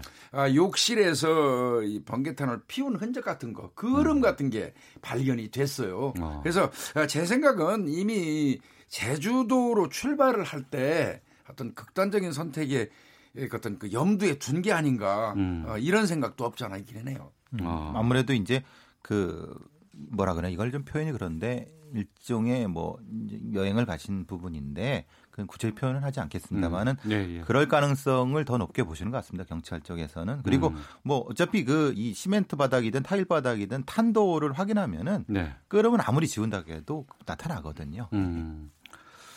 오늘 뭐 부검을 통해서 이제 숨진 아이의 그 정확한 사인 확인하기로 했다고 들었어요. 그러니까 부검을 하게 되면 이제 정확한 내용들이 좀 나오겠죠. 부검은 아마 오늘이 아니라 어제 실시했을 겁니다. 아, 그래요? 어제 부검 실시를 오후 2시경에 했고요. 아, 그래. 이미 했군요. 어, 어, 이제 1차, 1차 소견이 나왔죠. 음. 어, 일반적인 익사 소견. 아. 아, 이를테면 이제 예, 폐를 절개해서 폐 속에서 프랑크톤이나 이제 그 바다의 그 어떤 수분이 이, 그 발견이 됐다면 이거는 무슨 살아있는 상태에서 아니 저 밖에 육지에서 살해된 이후에 뭐 혹은 죽음 이후에 예, 그 바다로 유기됐다면 물이 안 나오겠죠. 음. 플랑크톤이나. 네. 근데 어, 물이라든지 이 플랑크톤이 나왔다는 얘기는 익사 소견은 맞는 것 같습니다. 네. 현재로서는. 예. 아이가 몇 살이에요? 세 살입니다. 아이고. 이게 좀 아, 이게 참 아프죠. 예. 마음이 많이 아픈데 그 이제 보통 이제 이런 익사라 하더라도 음. 강제적인 익사라든가 그걸 뭐 판별해내기 위한 과학적 방법은 많이 있습니다. 네. 근데 이 경우는 다른 어떤 정황을 봤을 때 뭐 그런 가능성은 많이 떨어지니까 음. 1차 부검으로 종료하는 부분이 뭐 이제 그런 게 적절할 거로 판단한 것 같습니다. 예. 그 배상은 우리 프로파일러께 좀 이런 얘기를 좀 드려야 될 것 같아요. 그러니까 세 살이면 엄마가 하던 대로 해야 되잖아요. 그렇죠. 네. 근데 왜 이런 걸까? 물론 지금 저희는 추정입니다만 이렇게까지 그 아이의 선택을 부모가 이렇게 생겨야 되는 것이 아닌가. 이, 전 여기에 좀 동의가 안 되거든요. 그렇죠. 그러니까 네. 자신의 불행이라고 한 삶이 그러니까 그, 그 일단 전제입니다. 전제예요. 본인이 예, 예. 극단의 선, 예. 예, 극단의 선택을 했다는 전제하에서 본인이 불행한 삶이라는 것을 자기가 생각을 하고 그 아이를 봤을 때 그 불행한 삶이 그 아이 얼굴에 투영되는 음. 경우가 제일 많습니다. 가장 많이 선택하는 부분에서는 그 그것 때문에 그렇습니다. 길게 생각하는 것보다는 네. 짧고 네. 강하게 그 뉴런이 머릿속에 뉴런을 팍 쳐버립니다. 음. 그래서 그런 행동을 하는 경향이 제일 큽니다. 예. 그 현장에서 이런 그 어린 아이들의 사, 뭐 네. 사건 같은 것도 접하시면 되게 마음도 좀 힘드실 것 같아요. 수사하시는 분들. 예, 뭐 저는 뭐한 어, 32년 동안 500구 이상의 어떤 부검 현장을 가본 것 같은데요. 예. 정말 이 부검 현장 정말 가고 싶지 않은 데가 어린 아이들 음. 그 부검 현장입니다. 정말 이거는 일선에 있는 형사들도 정말 서로 거기는 가고 싶어하지 않는 예, 곳이고요. 네. 한번 가서 그 어린아이들 부검하는 거 보고 오면 머릿속에서 한 몇 달 동안 그 영상이 보여요. 음. 그렇게 힘들고 고통스러운 게 사실은 아이들 부검 현장입니다. 예. 네. 어, 처음에는 이 제주도에서 이게 실종 사망 사건으로 또 나왔기 때문에 최근에 이제 여러 제주도 쪽에서 불안감도 좀 높아지고 있다고 하고 제주도 내에서 범죄 발생 건수 같은 것들을 많은 분들이 좀 제기하고 계시던데 좀 확인해 보신 거 있으세요? 예. 그러니까 이제 전 10, 16개, 17개 광역시도 중에서 제주도가 강력 사건만 보면 제일 그 비율이 높다고 합니다. 어. 강력 사건 비율이. 예. 그래서 왜 그러냐 했더니 어차피 외지인들이 많이 관광 겸 그리고 음. 또 사실은 무비자이기 때문에 외국인들도 오면서 여러 가지 부분에서의 위험 요소가 많이 나왔다. 그러니까 보통 우리가 어, 거기에 사는 사람과 바깥에서 외지원이 있을 때 이런 거리에서의 폭력 이런 부분에서는 강력 범죄가 날 가능성 높을 때는 그런 이유를 따져보거든요. 음. 그래서 제주도에서의 그런 부분에서의 치안 정책이 좀 미비한 것이 아닌가. 라는 생각. 그리고 아까 말씀드린 것처럼 거기를 특정한 형태의 그 여행 형태, 그 앞에 뭐라고 붙이는 네. 그런 형태로 인식하는 경향이 크기 때문에 그 부분에 대한 제주도 차원의 음. 어떤 대책이 필요하지 않을까 싶습니다. 근데 정말 저는요, 예. 어, 이건 이제 이른바 여행성 범죄라고 합니다. 음. 범죄학에서는 여행성 범죄라고 얘기하는데 즉 말하면 그 지역에 있는 토착민들에 의한 범죄가 아니고 예. 장소만 빌려가지고 외지인들이 범행하는 경우를 여행성 범죄라고 일반적으로 얘기하는데 네. 어, 제주도 같은 경우는 제가 볼 때는 그 대다수 이제 요즘에 뭐 출입도 많이 할 수 있고 또 뭐 그 비자 없이도 지금 출입을 하지 않습니까? 외국인들도 그러다 보니까 이제 예, 사건은 좀 늘었지만 실질적으로 제주 도민들에 의해서 일어나는 범죄는 그렇게 크지 않거든요. 음. 그래서 뭐 이건 지역의 어떤 특수성이라고 인식을 해야지 네. 급격히 이게 뭐 어, 다른 요인으로 증가했다 음. 이렇게 분석하기는 좀 어, 어렵다고 봅니다. 예. 알겠습니다. 아이고, 한 가지 좀 예. 예. 그 특히 이제 그런 어떤 물건들, 음. 그러니까 분명히 의심되는 물건들이지 않습니까? 그것도 어, 젊은 여성이 그거를 사러 왔을 때 그래서 이제 이전에 그런 그런 사건이 많았을 때 이걸 판매 자체를 조금 규제라든가 아니면 뭐 아니면 규제는 아니라도 신고라든가 이런 부분이 필요하지 않겠는가. 그러니까 젊은 여성이 번개탄 사러 마트에 왔다는 거 좀 그 확인하고 미리 좀 어디다 신고하시거나 좀 이런 것들이 있었으면. 그러니까 그것도 심야에. 네. 그러면 이거는 그리고 또 딱 봐도 외지인이다. 음. 그러면 그게 좀 아쉬움입니다. 어떤 네. 그런 시스템이 좀 보완되지 보완돼야 되지 않을까? 음. 특히 바닷가 같은 데는 네, 네. 그건 좀 아쉬움이 있습니다. 그 부분은요, 이 저 번개탄 관련된 거 마트에서 쉽게 판매하고 하는 건 제가 현직에 있을 때 음. 이게 통제가 좀 필요할 것 같다는 생각이 들어가지고 어, 위에다가 이거 좀 통제하는 어떤 그 뭐 규범을 좀 만들었으면 어떻겠냐 했는데 그게 쉽지 않더라고요. 예, 또 요즘 번개탄 이용해서 고기도 굽고 막 이런 부분들이 그러니까요. 좀 있고 그래서 그게 쉽지 않더라고요. 예. 아유, 참 아쉬움이 남습니다. 아, 이런 일이 좀 더는 발생하지 않았으면 하는 마음이고요. 자, 한국범죄연구소 김복준 연구위원, 배상훈 프로파일러와 함께 아는 경찰 이어가겠습니다. 경기도 화성에 아파트 단지에서 벌어졌던 입주민 갑질 사건이 뒤늦게 알려지면서 공분을 사고 있습니다.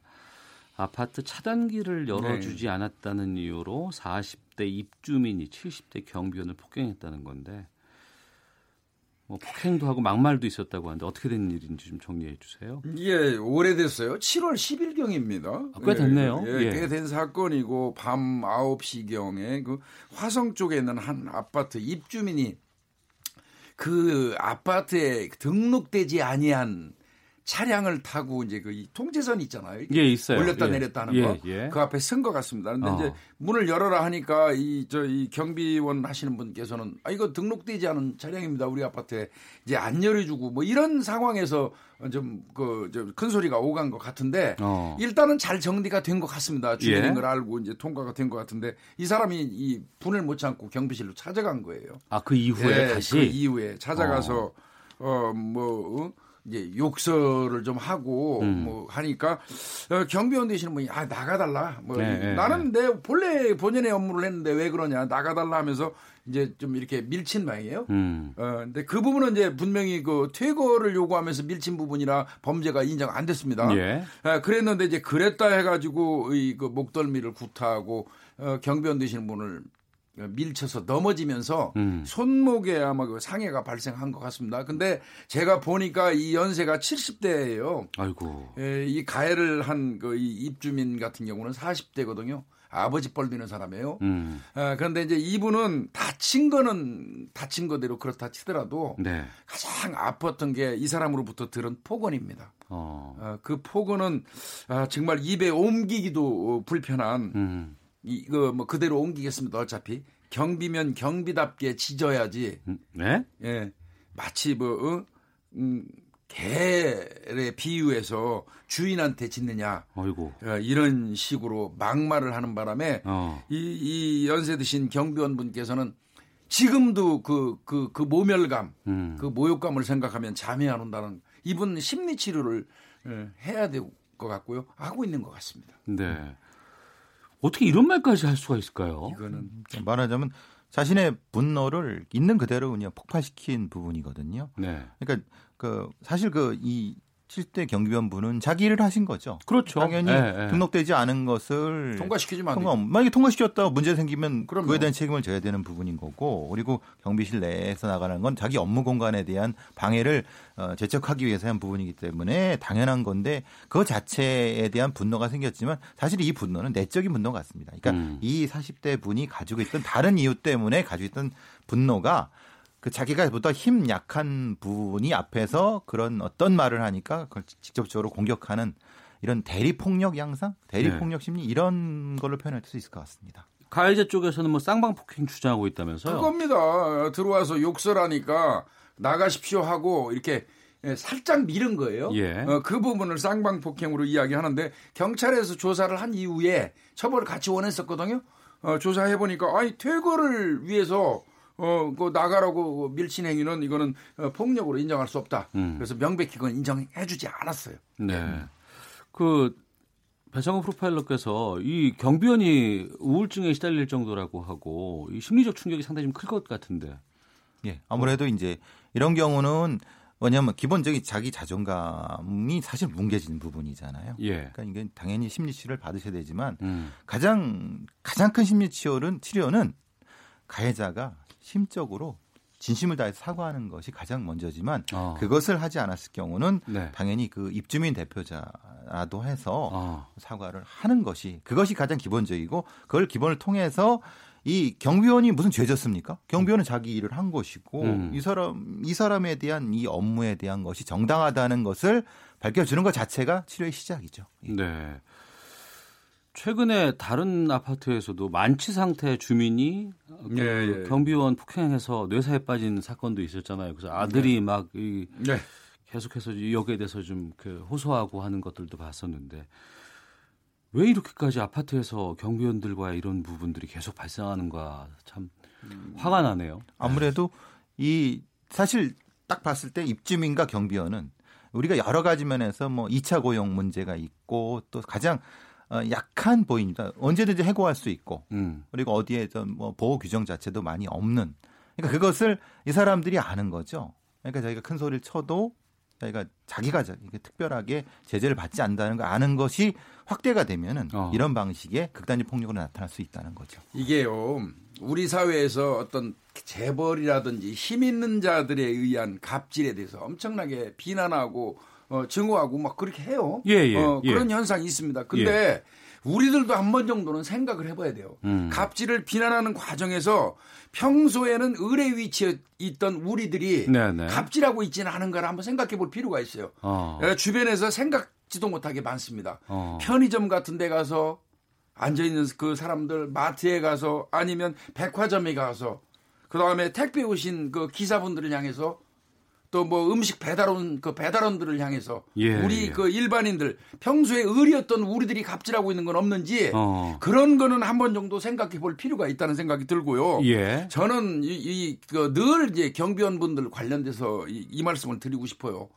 가해를 한 사람들을 보면 대다수가 자식벌이에요. 음. 경비하시는 분들이 대다수 보면은 정말 젊은 시절에 어려운 시절에 처자식 먹여 살려나고 자신은 없던 사람들이에요. 예, 예. 어떤 그 영화 대사처럼 자신의 그 저 영화 그 드라마 속에서 주인공인 자신은 없는 사람들 음. 이런 분들 어떻게 보면 이런 분들한테 말이죠 이 자식벌 되는 사람들이 아래 위 없이 이 그 저 욕설하고 갑질하는 이 행태 음. 이거 고치지 않으면 우리 사회가 정말 건강한 사회가 될 수가 없어요. 거기다가 네. 이 사회적 약자를 대상으로 하는 분풀이 범죄 같은 거 있지 않습니까? 이게 보복 의료가 없다는 것 때문에 오히려 좀 의도된 범죄가 아닐까 네. 싶기도 하고 이걸로 좀 엄벌로 다스려야 되지 않을까 싶기도 한데. 그러니까 그러면 이제 그렇게 하려면 뭐가 돼야 되냐면 그 범죄를 분류를 해야 됩니다.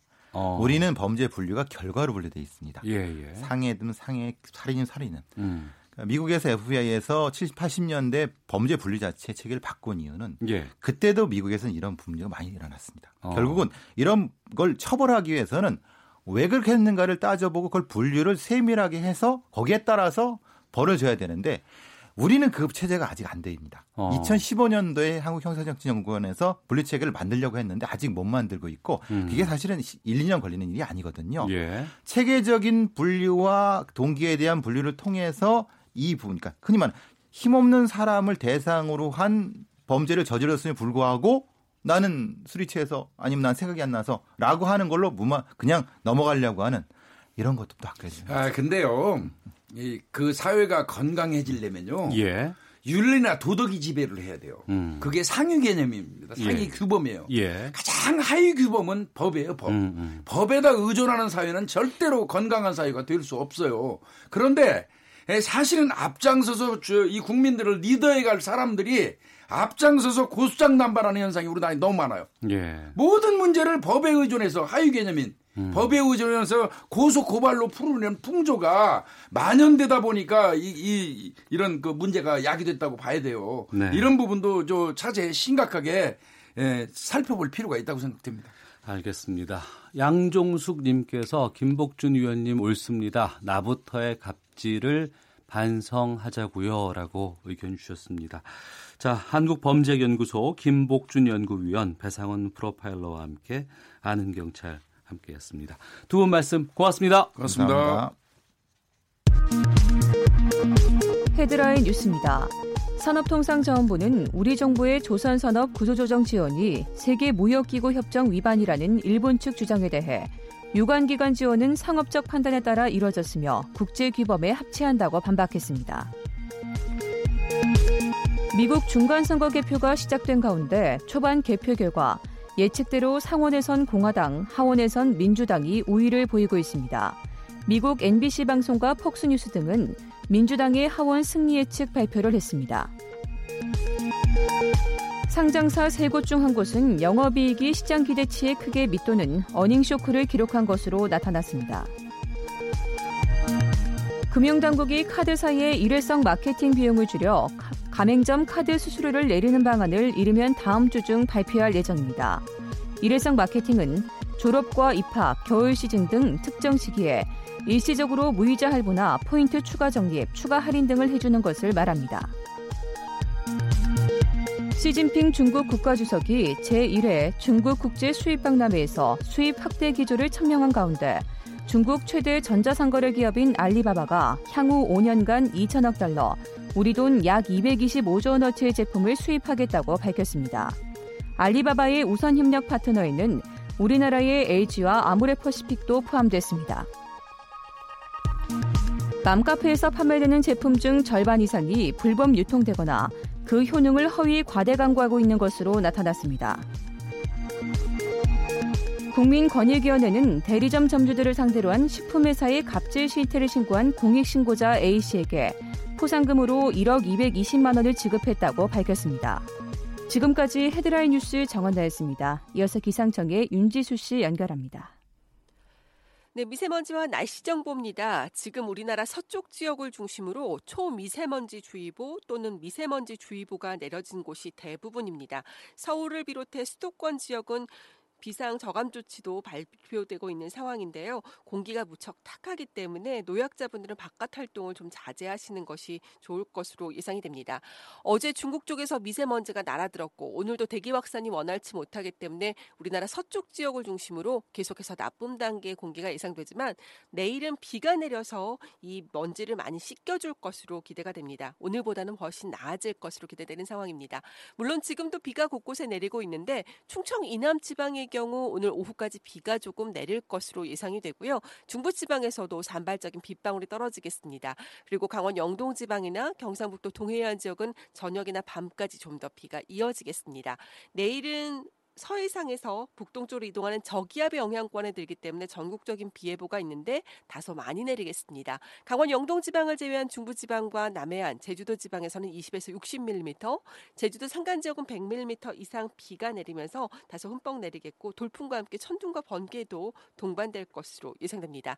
오늘 절기 입동인데요. 낮 기온이 어제보다 낮습니다. 서울, 광주 16도를 비롯해 전국 13도에서 19도의 분포가 예상됩니다. 지금까지 미세먼지와 날씨 정보였습니다. 다음은 이 시각 교통 상황 알아보겠습니다. KBS 교통정보센터의 이송희 씨입니다.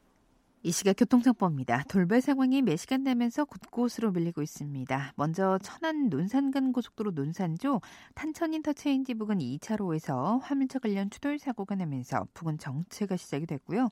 또 경부고속도로 부산 쪽으로는 활천에서 인보 사이 1차로에서도 작업이 시작이 되면서 1km 구간으로 정체입니다. 중부 내륙간 고속도로는 양평 쪽인데 문경 휴게소 부근 1차로 사는 작업 때문에 1km 구간으로 밀리고 있고 이후로는 연풍 터널에서 괴산 휴게소 사이 2차로에서도 작업을 하고 있어서 다시 연풍 인터체인지 일대 2km 구간으로도 속도를 냅니다. 반대 창원 쪽으로는 장현 터널에서 괴산 휴게소 사이 1차로에 사는 작업 때문에 괴산 인터체인지 부근으로 2km 구간에서 지체고요. 또 서울 시내 중에서는 강변북로 구리 쪽 원효 대교 부근 4차로에서도 작업이 시작이 되면서 성산대교부터 정체입니다. 교통정보센터였습니다.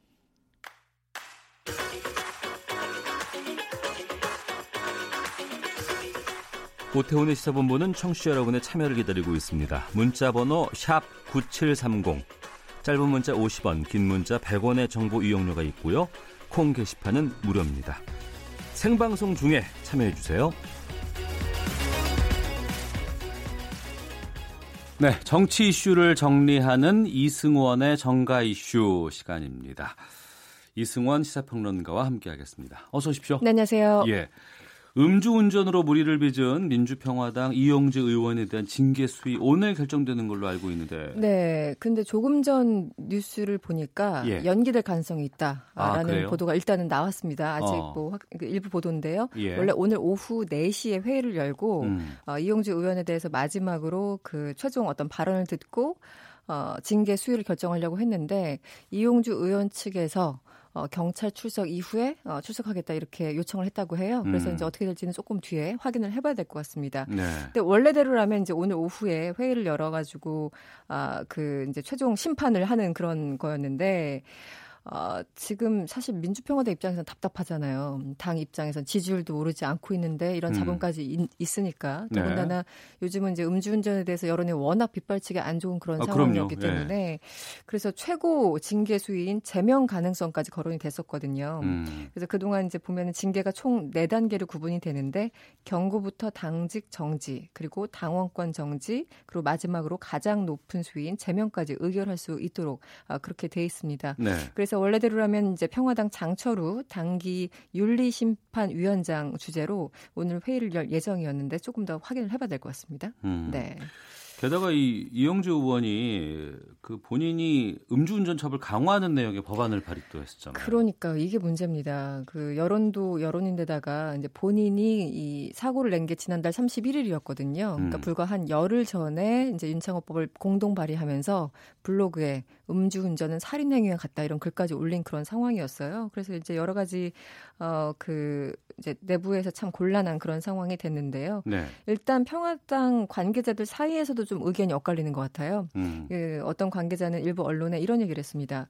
이 음주운전으로 제명까지 받을 사항은 아니라고 본다. 네. 어, 만약에 제명이 결정된다면 이 또한 사회적 관심에 따른 역차별 가능성이 있다. 음. 이렇게 주장을 했어요. 예. 그런데 사실은 이제 정당, 이 공당이라는 거는 법 적인 논쟁과 절차로만 이루어지는 곳은 아니잖아요. 음. 이 사안을 가볍게 처리할 일은 아니고 이 당이라는 것은 정치라는 것은 법보다 여론으로 먹고 사는 집단인 건데 아, 그래서 바로 이제 이 이용주 의원의 음주 사고가 전해지자마자 바로 정동영 대표가 아, 즉각 사과声명까지 발표한 바가 아, 있었습니다. 아, 네네. 예, 예. 그래서 그 당에서 아무리 그 어쨌든 엄중하게 생각하고 있다라는 것은 확실해 보이는데요. 어쨌든 음주운전 직후에 이용주 섬, 이용주 의원은 서면을 통해서 당의 어떠한 처벌에도 겸허히 수용하겠다 이러면서 갖고 있던 이제 당직을 내려놓고 그런 상황이었습니다. 네. 네. 자유한국당 쪽으로 가보겠습니다. 네. 어, 12월에 원내대표, 내년 2월 전당대회를 앞두고 있는데 당내 개파 간 신경전 다시 꿈틀대고 공개적으로 충돌하는 모습까지 보이고 있어요. 그렇습니다. 좀 잠잠할 듯 하면 또 다시 충돌하고 그것도 공개적으로 이번에도 마찬가지인데요. 어, 뭐 여러 가지 이제 발언들이 있습니다만 대표적인 장면이 지난달 31일 그러니까 약 한 일주일 전에 당시 비상대책위원회와 중진 의원 연석회의가 열렸습니다. 거의 뭐 한 달 만에 열린 그런 회의였는데 여기서 이제 의원들도 그 기자들 있는 데서 공개적으로 하는 사람이 있고 또 안 하는 사람들이 있는데 이제 기자들 있는 상황에서 한다라는 것은 작심해서 음. 이제 발언 한다라는 거잖아요. 예. 일단 홍문종 의원 대표적인 친박 의원이죠. 어, 자신의 순서가 되자 이런 얘기를 했습니다. 이 당내 불협화음 같은 게 나오지 않게 하고 싶지만 쓴 소리를 안 할래 안 할 수가 없다 이렇게 음. 포문을 열었고요. 이 탄핵에 대해서 이러저러한 얘기가 나오고 있는데 탄핵에 대한 확실하고 분명한 우리의 백서를 만들어야 된다 이렇게 주장을 한 거예요. 네. 어, 그러면서 또 그 복당파 이른바 이제 탈당했다가 다시 들어온 사람들을 겨냥한 발언도 했는데요. 당에서 나가서 탄핵에 앞장섰던 사람들이 한마디 반성도 안 한다 이렇게 공격 을 하 면서 사실상 뭐 김성태 원내대표나 김무성 전 그 대표 이런 분들을 공격하는 그런 발언들을 이어갔습니다. 이 반면에 비박계인 정진석 의원은 정확하게 반대되는 얘기를 하고 있어요. 어, 탄핵 이야기를 다시 끄집어내서 불협화음을 내고 또 공개적으로 얘기하는 게 도대체 무슨 대단한 일이냐. 음. 아, 모두가 가해자고 피해자고 죄인인데 해답을 찾을 수 없는 일을 꺼내서 어떻게 하자는 얘기냐. 아, 이러면서 연석회가 참 오랜만에 열렸는데 다시 네. 한번 비박과 친박 간에 공방전이 치열하게 벌어졌습니다. 그런 상황에서 이제 원내대표가 연말, 당대표는 이제 내년 2월로 지금 예정돼 있는데. 그렇죠. 네. 어, 출마를 시사하는 후보들이 나오기 시작했죠. 일단은 나오기 시작했어요. 지금 이제 11월이고 12월에 원내대표 선거가 예정돼 있고요. 당 대표는 네. 일단 2월로 지금 예정돼 있는데 어, 정우택 의원, 음, 이제 잔류파 의원을 주축으로 하는 그 보수의 미래라는 포럼이 있습니다. 그 예. 포럼에 참석한 이후에 어제 취재진들과 만났는데요. 정 의원은 이런 얘기를 했습니다. 이 총선이 보수를 지킬 수 있는 마지막 수단일 수 있다고 보기 때문에 음. 총선에서 반드시 승리할 수 있는 대표가 나와야 된다. 네. 그러니까 내가 나가겠다 이런 뜻이죠. 예, 그러면서 당권 도전을 시사를 했고요.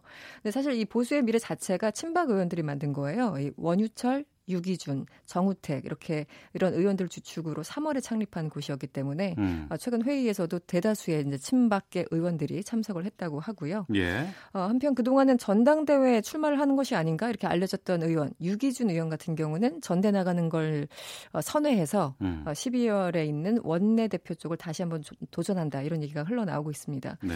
지금 해묵은 뭐 개파 갈등은 지금 제가 계속 말씀을 드리고 있는 것이고 이 비대위 내에서도 싸움 끊이지 않아요. 있잖아요. 그러니까 김병준 비대위원장 같은 경우는 이제 조강특위, 뭐 이렇게 당협위원장 뭐 물갈이 한다던가 이런 것들은 12월까지 하고 그리고 예정대로 당 대표를 뽑는 것은 전당대회를 2월에 해야 된다라고 네. 기존 이제 계획대로 주장을 하고 있는데 전원 책 위원 최근에 이제 들어가신 전원책위원은 다른 얘기를 하고 있어요.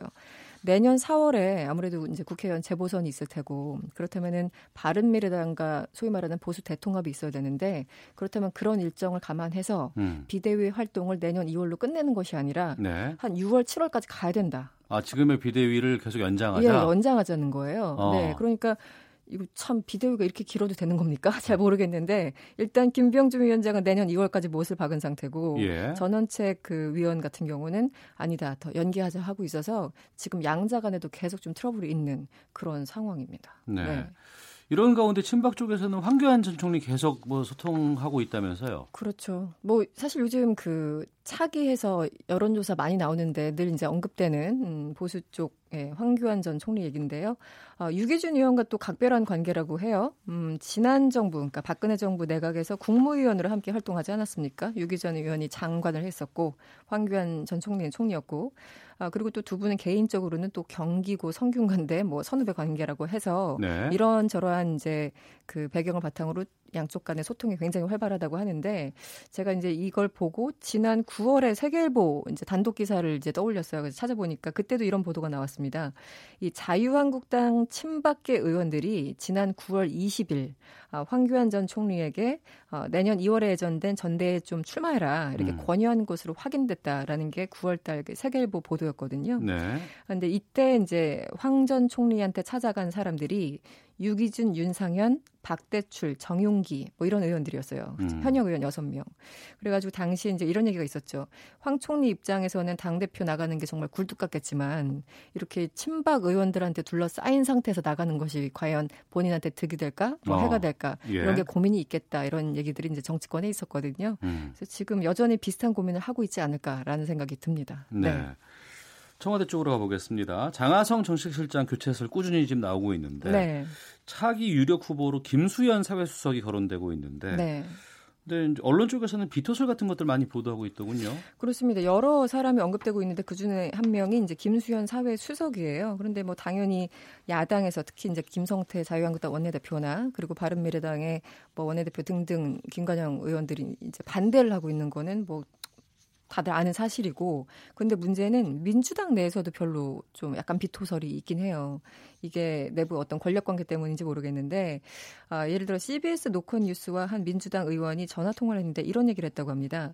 아, 지난 아, 그러니까 서울 강남을 중심으로 지난해부터 가파르게 이제 부동산 가격이 오르지 않았습니까? 네. 여기에 대해서 김 수석이 과연 책임에서 자유로울 수 있는가? 음. 한마디로 포스트 장하성 자리에 맞지 않다.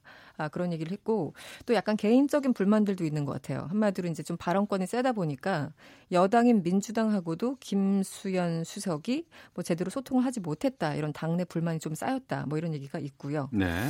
그리고 또 어떤 여권 관계자는 이런 얘기를 했다고 하죠. 이 청와대 정책실이라는 곳에서 각종 이슈를 좌지우지하긴 하는데 결국은 책임을 지지는 않고 일만 저지른다. 약간 뭐 이런 톤의 음. 내부적인 불만을 아, 지금 기자들에게 얘기를 하고 있다고 합니다. 네. 네. 노무현 정부에서 청와대 정책실장 지냈던 이정우 한국장학재단 이사장이 공개 비판까지 했다고요? 그렇습니다. 이게 가장 공개적인 비판이긴 한데요. 최근 한 라디오 인터뷰에서 이런 얘기를 했어요. 대, 놓고 이런 얘기를 한 겁니다. 이정우 아, 이사장이 아, 김수현 수석은 경제학이 전공이 아니기 때문에 정책실장을 맡기기에 곤란하다. 정책실이 하는 일의 3분의 2가 경제 문제고 또 국내 정책의 3분의 2가 경제이기 때문에 경제를 모르는 분은 정책실장을 맡기기가 곤란하다. 너무 대놓고 욕한 거 아닙니까? 그래서 음. 지금 김수석 입장에서는 속으로 좀 부글부글 하실 텐데 아, 어쨌든 하마평에 오른 사람이 여러 사람이기 때문에 그만큼 또 문재인 대통령의 고민도 깊어지는 게 아닌가라는 생각이 듭니다. 알겠습니다. 네. 정가 이슈 브리핑 이승원 평론가와 함께했습니다. 말씀 고맙습니다. 네, 고맙습니다.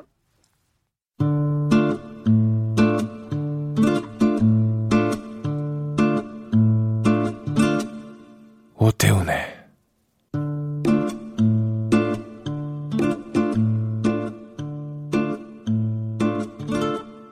시사본부.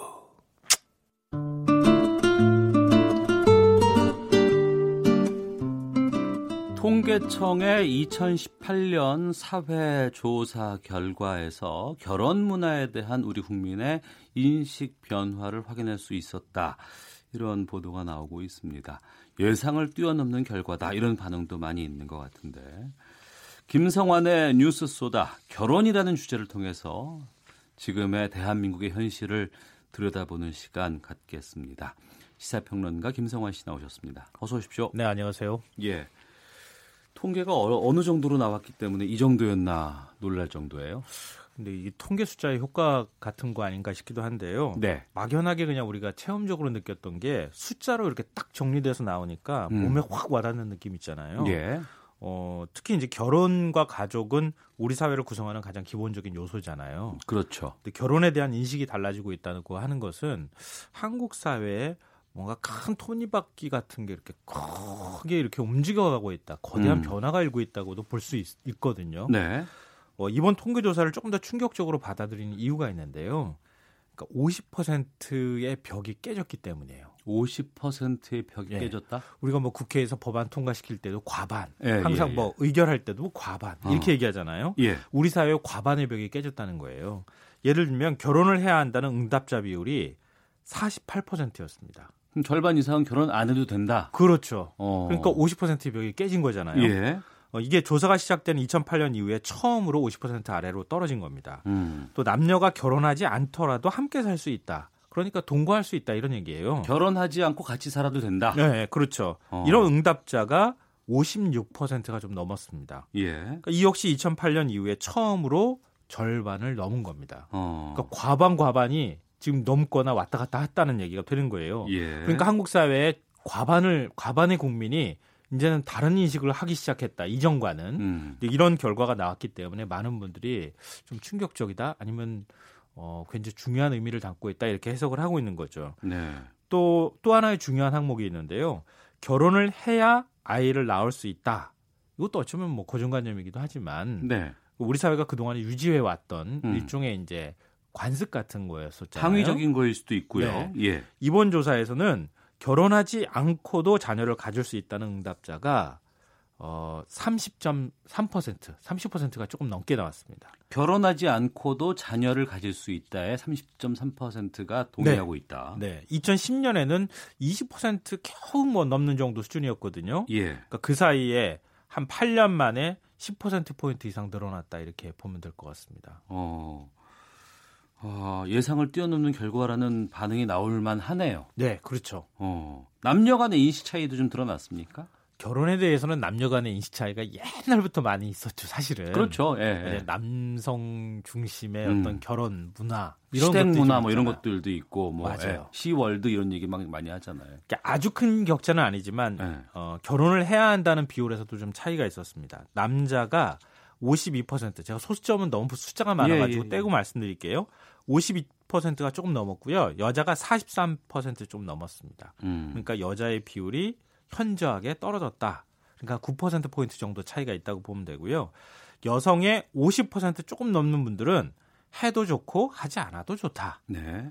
4% 조금 안 되는 퍼센트에서는 하지 말아야 한다 이렇게 응답을 했습니다. 음. 특히 미혼 여성의 경우에는 결혼을 하지 말아야 한다는 응답이 한 7% 정도 나왔거든요. 네. 미혼 남자의 두 배에 달했습니다. 어. 결혼에 대해서 상대적으로 여성들이 좀 부정적으로 부정적이다. 바라보고 있다 이런 거고요.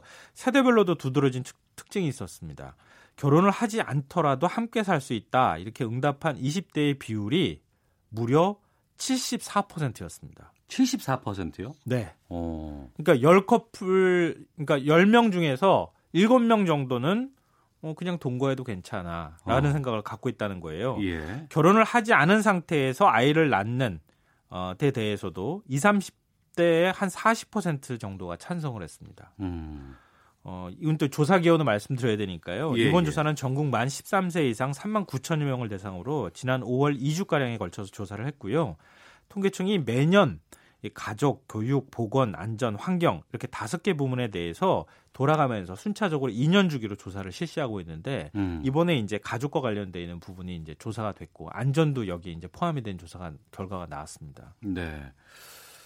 결혼에 대해서 근데 결혼을 하지 않, 는게 있 다고 쳤을 때두 네. 가지 측면이 있는 것 같아요. 결혼을 하고는 싶어요. 네. 그런데 능력이 안 되거나 사람이 없거나 여건이 안 돼서 하지 못하는 분들이 계실 것 같고. 그렇죠. 예. 아니면 난 결혼 생활 안 할 거야라고 해서 요즘 비혼 가정 뭐 늘고 있다고 음. 하고 이런 부분인데 자기 그 의지에 안 예, 그 차이가 있죠. 있지 않겠어요?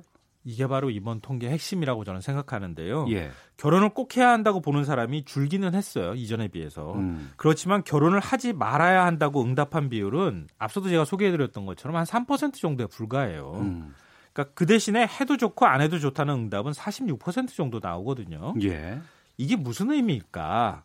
한마디로 결혼을 하고 싶어도 할 수 없으니까 음. 아 결혼은 이제 뭐 포기해도 괜찮지 않을까? 음. 이렇게 생각하는 사람 아, 좋은 사람 있고 내가 여력이 되면 하고 싶죠. 어, 네. 근데 그렇다는 그게 거예요. 안 돼서 그냥 아우 난 포기하고 안 할게. 그냥 혼자 살아야 되겠다라는 사람들이 늘고 있다는 거 아니에요. 그게 우리 사회가 뭔가 다른 좀 잘못된 방향으로 가는 거 아니냐라고 하는 거를 어. 삭진적으로 보여준다는 거예요. 예.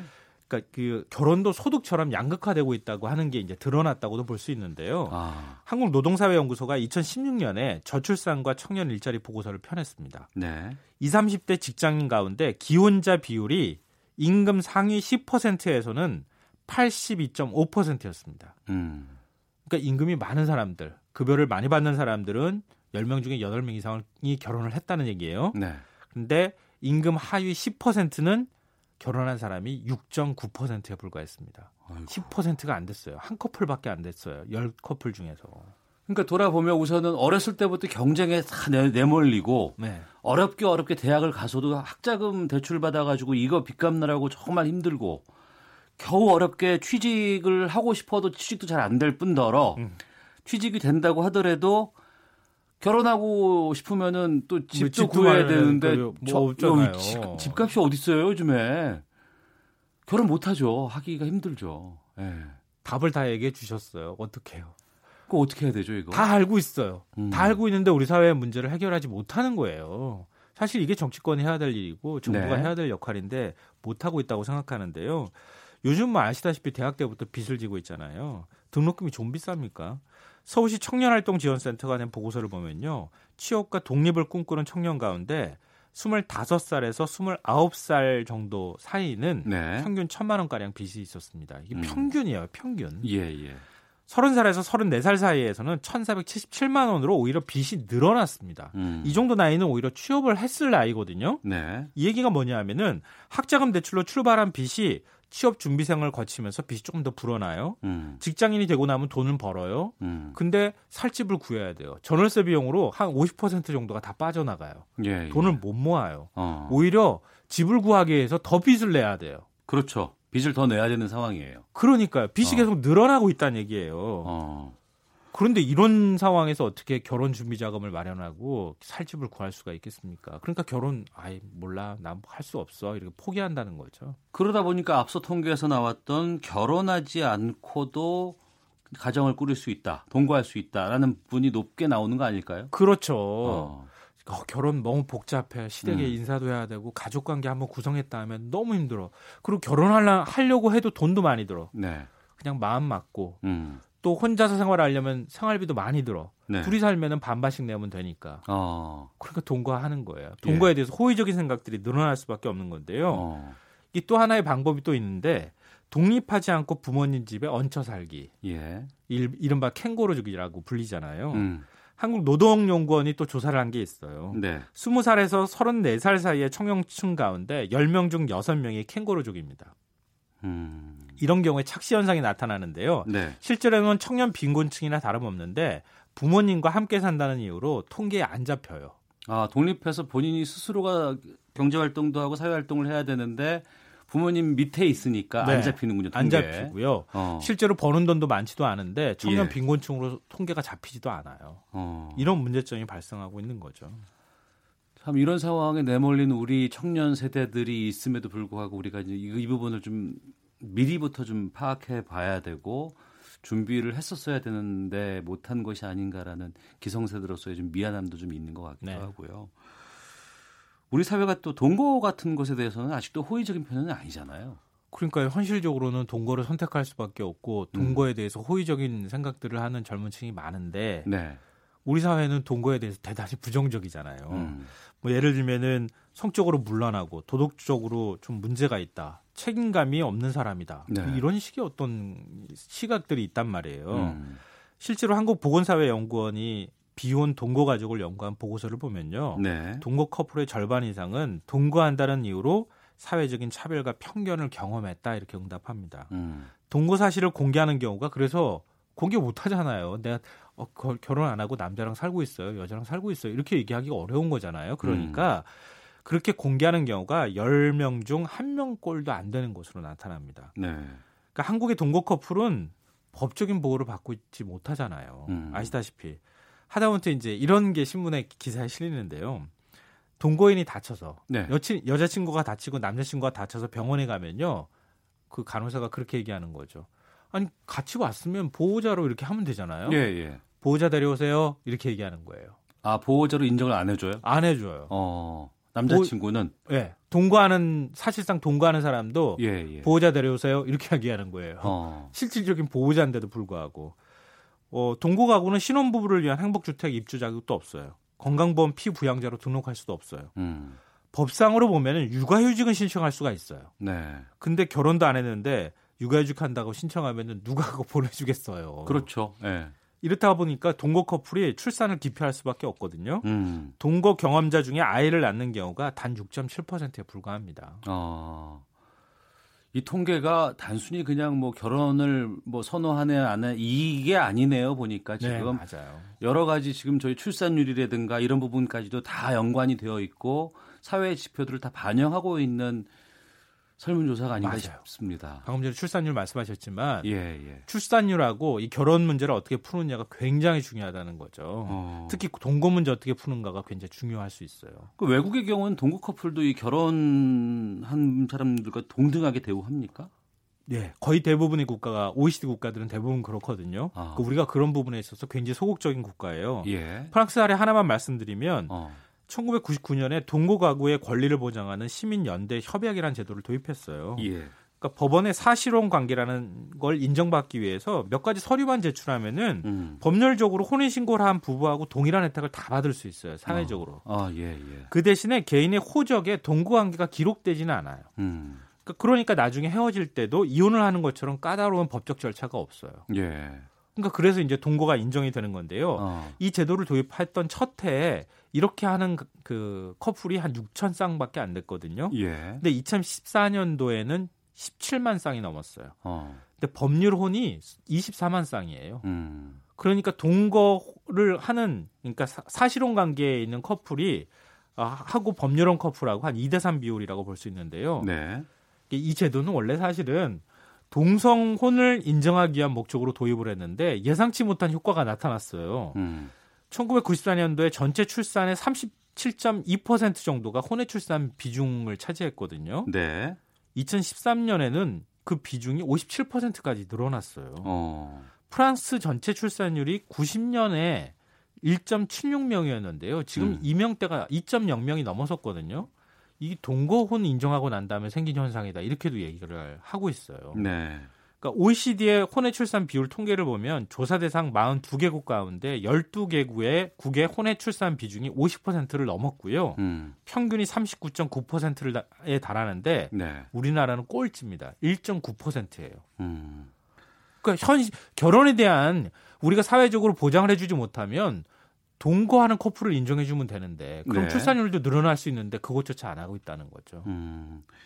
이와 관련된 좀 구체적인 법안들 아니면은 좀 발의된 법안들 좀 살펴봐서 좀 이런 것들 좀 제대로 좀 처리할 수 있는 것들을 좀 우리가 지금 법안이 많이 올라 있거든요. 예, 이제 예. 전향적으로 한번 검토할 때가 되지 않았나 싶습니다. 알겠습니다. 김성환의 뉴스 소다 시사평론가 김성환 씨와 함께했습니다. 자 오늘 말씀 고맙습니다. 네, 고맙습니다. 예. 자 오태훈의 시사본부 여기서 인사를 드리겠습니다. 내일 오후 12시 20분에 다시 찾아오겠습니다. 안녕히 계십시오.